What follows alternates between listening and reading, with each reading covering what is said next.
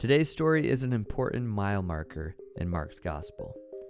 Remember, Mark 8 is the hinge, the halfway point of the story.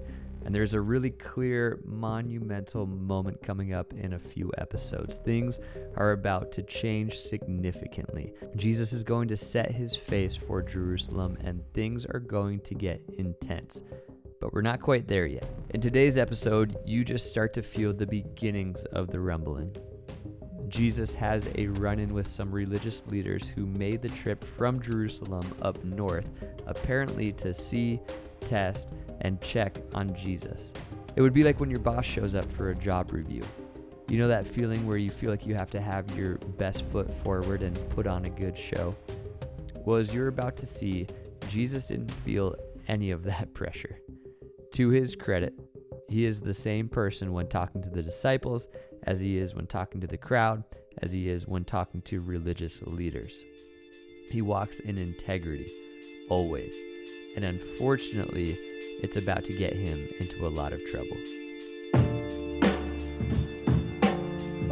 Welcome to Season 6 of Stories in Scripture, a podcast dedicated to telling the big story of the Bible one piece at a time. In this season, we are walking through Mark's Gospel. Our hope is that these short episodes would lead you into more, into a time of reading, reflection, prayer, whatever it is for you. The goal is that you let the amazing story about the Savior of the world transform the way you live out your life today.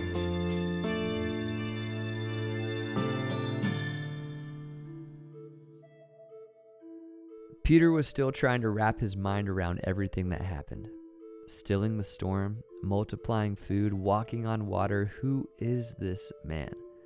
A group of religious leaders approach from the south, followed by an entourage of their own disciples, and Peter quickly realized he didn't have any time to stay stuck in his thoughts. The men had their gaze locked in on Jesus, hunters stalking their prey. Peter instinctually moved closer to Jesus always trying to stay between his rabbi and any potential threat. With one sideways glance, he realized James had done the same. Peter didn't recognize these men. By this point, he prided himself on having tabs on all the religious leaders in Galilee. He knew each one by name, knew their strengths, knew their weaknesses, had a plan in case things headed south. But these men were new. He recognized their robes.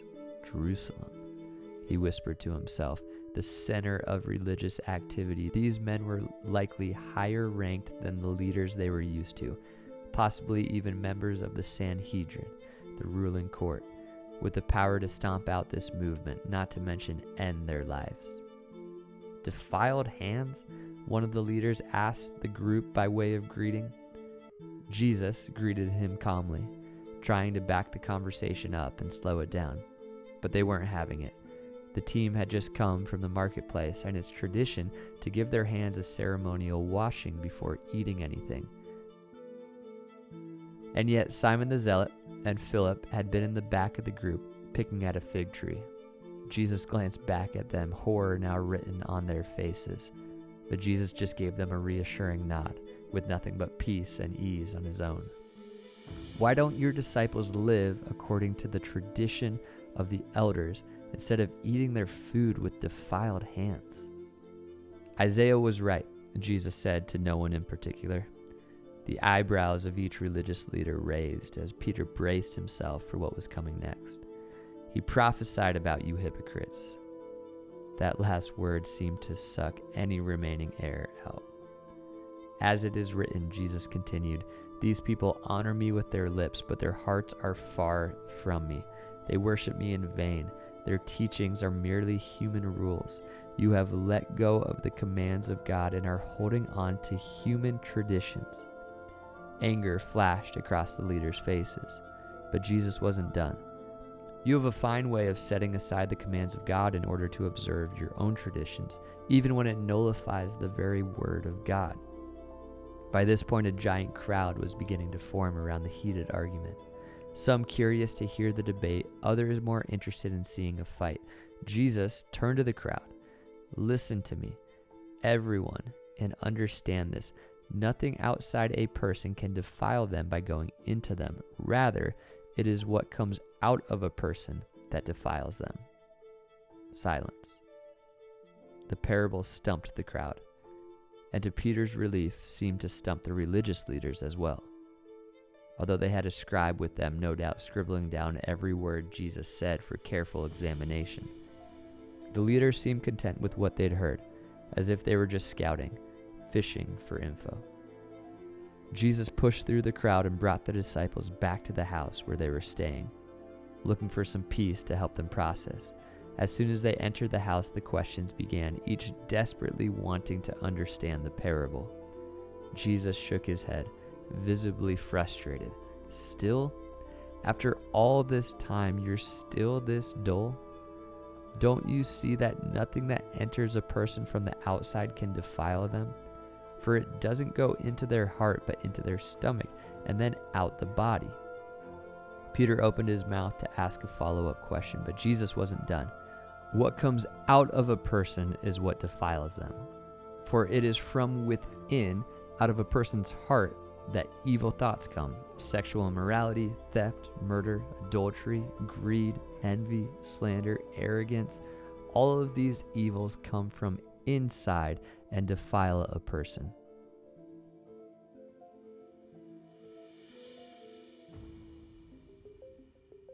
I love how, when you read Mark 7, it truly feels like Jesus is frustrated. Frustrated with the whole religious system, all the critics, and even his own disciples who can't seem to figure out that he is doing something bigger. Remember, the question that drives Mark's gospel is who is this man? Who really is Jesus? What is he really doing? And remember, we get to approach that question 2,000 years later with the luxury of knowing how it all played out. But they were right in the middle of the story and having a hard time believing that Jesus wasn't just a teacher, but that he really is the Son of God. If Jesus was just a teacher, his job would be to tell people about the tradition, to point people to the way things had always been. But since Jesus is more than just a man, since he is fully God, he never really focused on man made traditions. In all his teachings, he always cared way more about truth.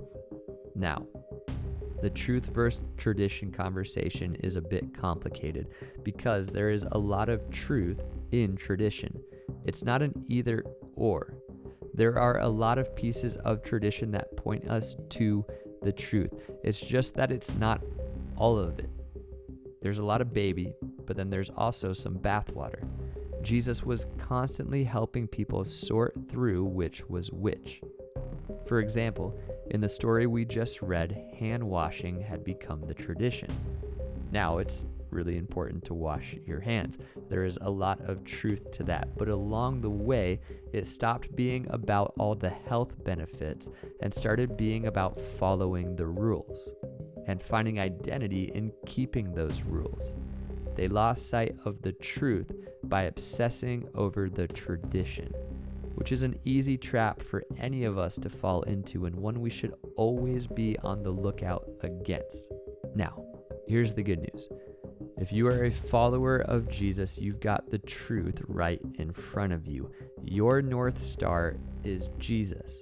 Your job is to follow the way of Jesus, which means an important question to ask yourself all the time is Is this pointing me toward Jesus?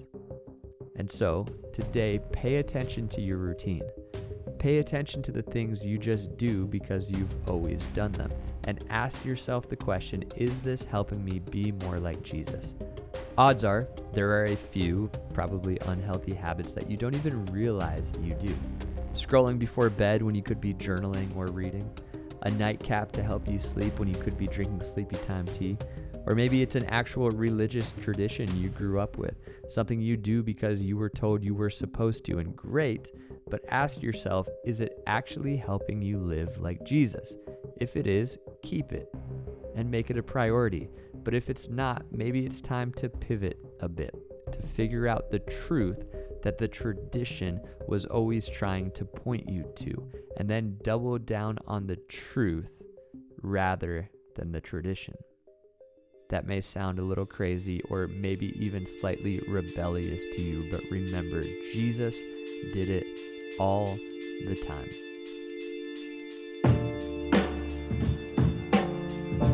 Thank you for listening to this episode of Stories in Scripture. We hope season 6 is bringing Mark's gospel to life for you, and that this episode helped you see the bigger picture Mark is painting for us. If you are enjoying this podcast, we'd love for you to share it with your friends, and rating and review it goes a long way as well. We love getting to tell these stories and appreciate you coming along for the ride. So we'll see you next time for our next story.